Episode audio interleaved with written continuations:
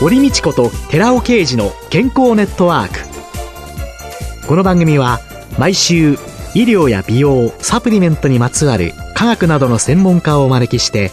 私たちの健康のために役に立つお話を伺う健康生活応援番組です。包摂体サプリメントと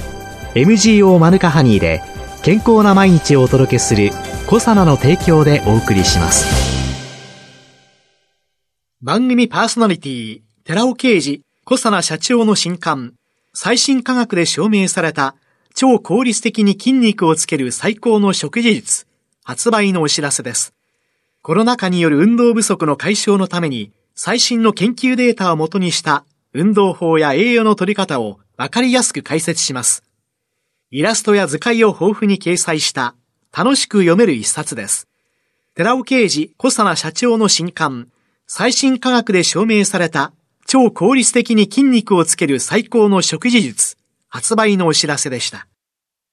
こんにちは、堀道子です。今月は一般社団法人日本蜂蜜マイスター協会副理事長で蜂蜜料理研究家の河村千景さんをゲストに迎えて蜂蜜と健康美容をテーマにお送りしています。河村さん、今週もどうぞよろしくお願いいたします。よろしくお願いします。さあ、今週は蜂蜜の中には一体どんなものが入ってるの？というようなことをお伺いしたいと思うんですけれども。甘い蜂蜜の大部分が炭水化物。つまり糖質です。花の蜜は初糖という砂糖と同じ成分の二糖類になります。蜜蜂がその花の蜜を吸ってお腹に溜めるときに酵素と混ざり分解する過程を得て蜂蜜に変化します。蜂蜜の主な成分は果糖とブドウ糖です。これ以上分解しない単糖類なので人が食べると消化する必要がなく吸収してエネルギー源になります。花により成分がビタミン、ミネラル、有機酸の量が異なり含まれます。ビタミンは主にビタミン B 群が多く、ミネラルはカリウムや鉄、マグネシウムなど微量ながら多くの種類が含まれています。グルコン酸などの有機酸も風味の特徴になります。また、色がいろいろあるんですが、例えば、蕎麦の蜂蜜、黒っぽい色になるんですけれども、ミネラルの鉄分を多く含むためです。味としては癖の強い酸っぱい風味になります。蕎麦の蜂蜜って割と抗菌作用が強いというような文献なんかがたくさんありますよね。そうですね。咳止めとかで蕎麦の蜂蜜がいいっていう書かれてる文献もあったりします。抗菌作用っていうとね、マヌカハニーというのがとても有名になってまいりまして、いろんなところで取り上げるようになってまいりましたけれども、このマヌカハニーについて少し教えていただけますでしょうか？マヌカハニーはニュージーランドに自生するマヌカの木のお花から取られた蜂蜜で、他の蜂蜜にはない抗菌成分のメチルグリオキサールという成分を含むので、胃潰瘍の原因菌のピロリ菌を除去する研究がニュージーランドのワイカト大学で発表されています。世界的に有名になった蜂蜜です。国内でもインフルエンザウイルスの研究に効果を示した論文があります。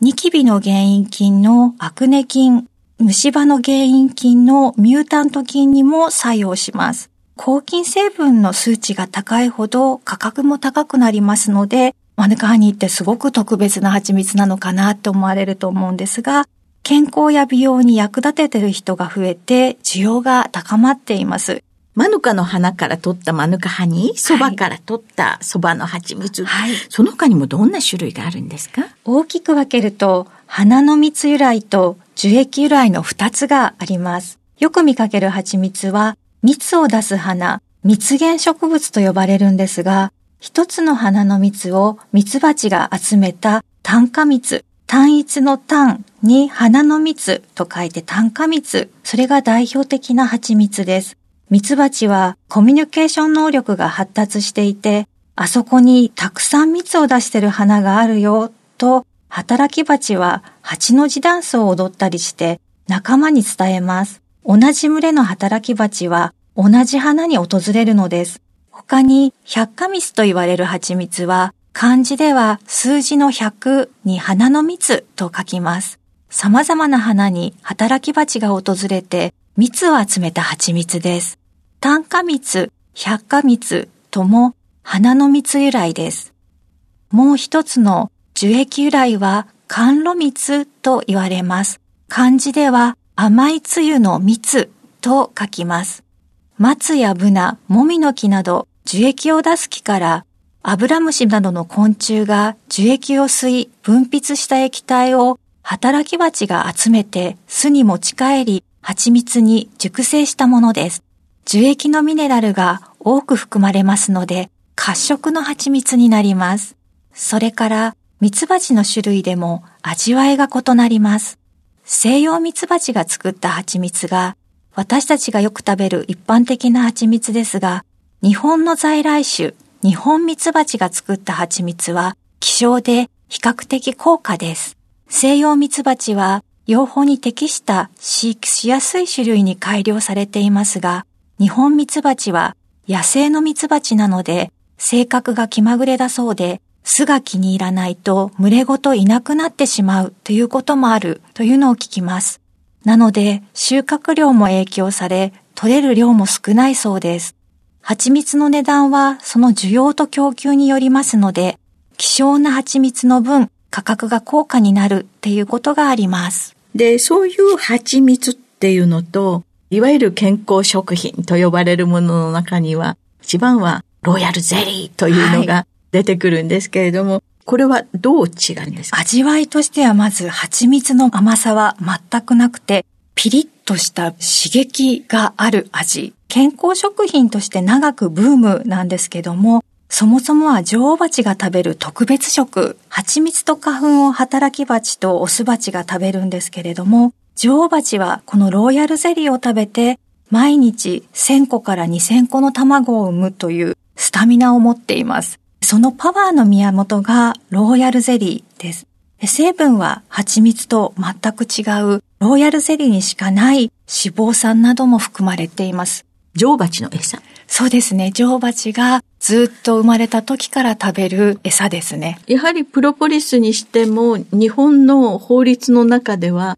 一般に食品という位置づけになってしまっているので、プロポリス、ロイヤルゼリーそういうのがちょこっとだけでも入ってるよって歌ってるし、たくさん入ってるのも品質がいいのも悪いのも、ね。なかなか見分けにくいですよね。蜂蜜入りキャンディーって書いてあって、裏の詳細を見ると、加糖ブドウ糖液糖とかそういった他のものの最後に蜂蜜って書いてあったりしますので、それと同じで、ロイヤルゼリー配合ですとか、プロポリス配合って書いてあっても、実際どれぐらいかっていうのがなかなかわかりづらいっていうのが、やはり食品なのでありますね。ロイヤルゼリーなんかはやっぱり本来はピリピリするものなので、ロイヤルゼリー配合で食べてみてピリッとも何ともしなかったら、そんなに入ってないのかしらって考えてしまってもいいですか？そうですね。そういった刺激のある風味が特徴になりますので、その分入っていないというか、含有量がおそらく少ないであろうというイメージはしますね。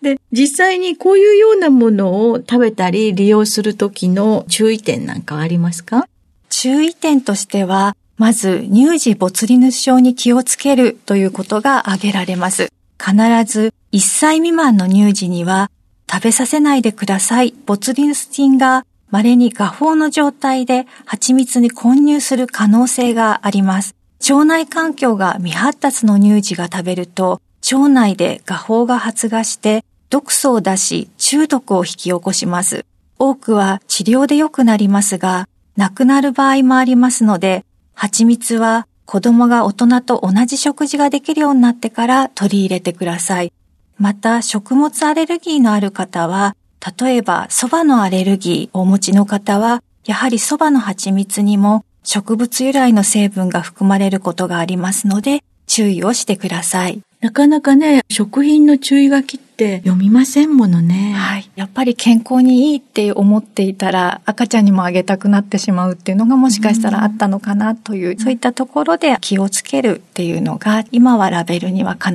ず乳幼児には与えないでくださいというふうに記載があります。本当に本当に稀そうですね。なんだけれども、はいまだ相変わらず死亡の報告というのがたまに見かけますよね、最近でも。はい。なので、やはり食品すべてが安全かどうかっていうのがなかなかわかりづらいと思うんですが、ご自身で気づいていただいて対応するっていうのも一つ大事かなっていうのがあります。そうですよね。蜂蜜の注意書き、そんなことが書いてあるなんて。ちっちゃい字で書いてありますので、なかなかみんな読むことないかもしれないんですが、ね、必ずラベルに記載するのはルールとして決まっていますので、蜂蜜販売する方たちはそこを気をつけて販売を行っております。はい。1歳未満のお子さんには、はい、どうぞ蜂蜜は与えないでください。はい大人と同じ食べ物が食べれるようになったら、美味しい蜂蜜をぜひ味わってくださいということです。そして、アレルギーに関しても同じように注意をしてくださいということです。蕎麦の蜂蜜なら蕎麦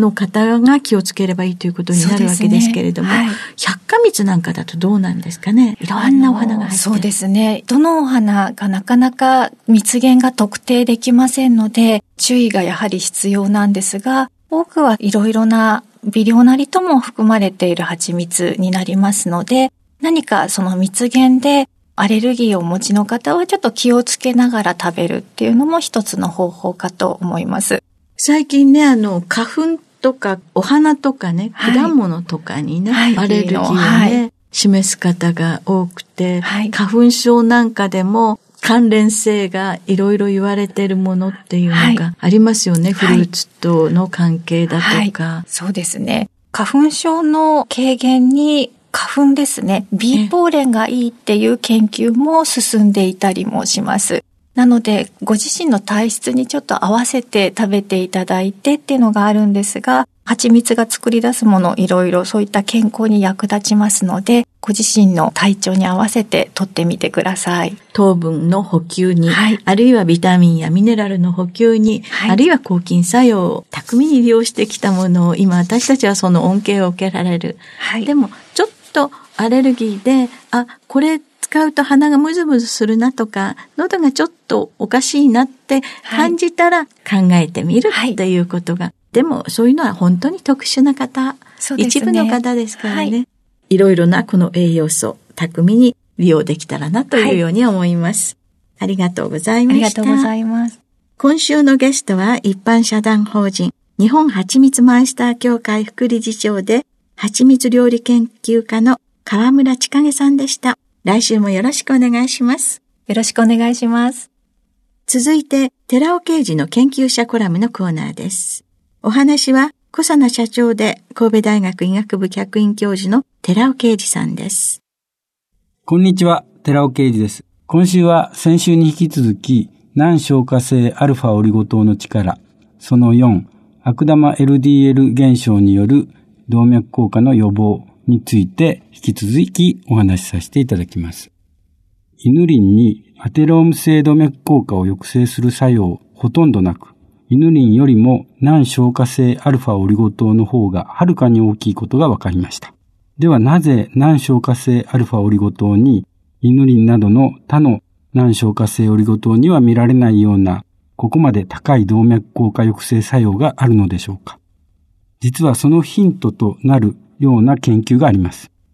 アーマーらの研究グループは2016年難消化性のアルファオリゴ糖に超悪玉コレステロールとされる小型 LDL の低減効果のあることを明らかとし、論文発表しました。この報告の内容に入る前に、まず小型 LDL について簡単に説明しておきます。LDL コレステロールは血中での量が過剰になると動脈硬化の要因になるため、生活習慣病の指標として健康診断でも検査が行われています。しかし、近年一口に LDL コレステロールと言っても、実は LDL コレステロールは善玉の正常な LDL と悪玉 LDL とに分別すべきであることが解明されてきました。そもそも LDL コレステロールとは、コレステロールを運ぶために形成された粒子の集合体、リポタンパク質を密度と粒子サイズなどから種類分けしたものの一つです。コレステロールは体の中で合成されると、それ単体ではなく、脂質やリン脂質とともに集合体となり、リンパ管や血液を介して末梢組織まで運ばれます。その運搬機能を果たすために形成されるのがリポタンパク質なのです。リポタンパク質は集合したコレステロールやリン脂質、中性脂肪の割合によって密度や粒子サイズが異なり、大きい順にカイロミクロン、超低比重リポタンパク、VLDL と言います。いわゆるコレステロールと呼ばれる低比重リポタンパク、LDL と言います。そして、善玉コレステロールと呼ばれる高比重リポタンパク、HDL に分けられます。このうち、低比重リポタンパク、LDL として分けられたリポタンパク質が LDL コレステロールと呼ばれているのです。国立衛生研究所 NIH と言いますけれども、ここの研究報告で同じ値を示す LDL コレステロールであっても、その内容、つまり構成している粒子によって性質が異なり、正常な LDL や悪玉 LDL に分別できることが明らかになりました。研究では、同値の LDL コレステロールでも、蘇生している粒子の大きさが異なり、冠動脈疾患患者においては、粒子サイズの小さい小型 LDL が多い傾向にあることが発見されたのです。このことから LDL コレステロールの中でも、さらに小型の LDL 粒子数の多いものが超悪玉のコレステロールであるとわかり、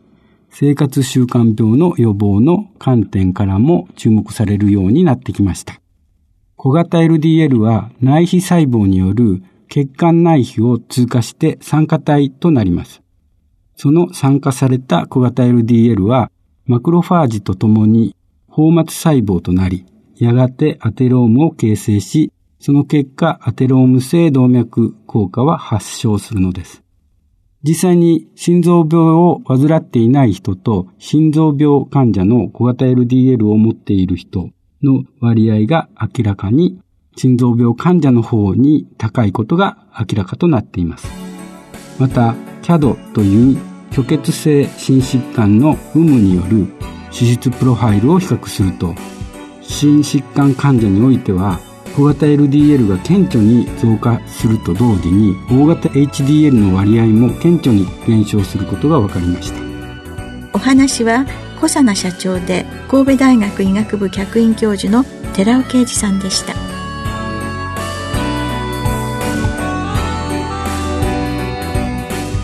ここで小佐奈から番組お聞きの皆様へプレゼントのお知らせですニュージーランド産のプロポリスを環状オリゴ糖で包み込むことによって吸収性をアップしたコサナのニュージーランド産プロポリスタブレット90粒を番組お聞きの10名様にプレゼントします。ご希望の方は番組サイトからご応募ください。締め切りは1月31日24時です。コサナのニュージーランド産プロポリスタブレット90粒プレゼントのお知らせでした。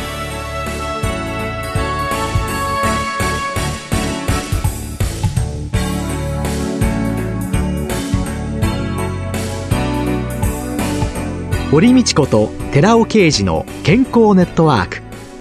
この番組は包摂体サプリメントと MGO マヌカハニーで健康な毎日をお届けするコサナの提供でお送りしました。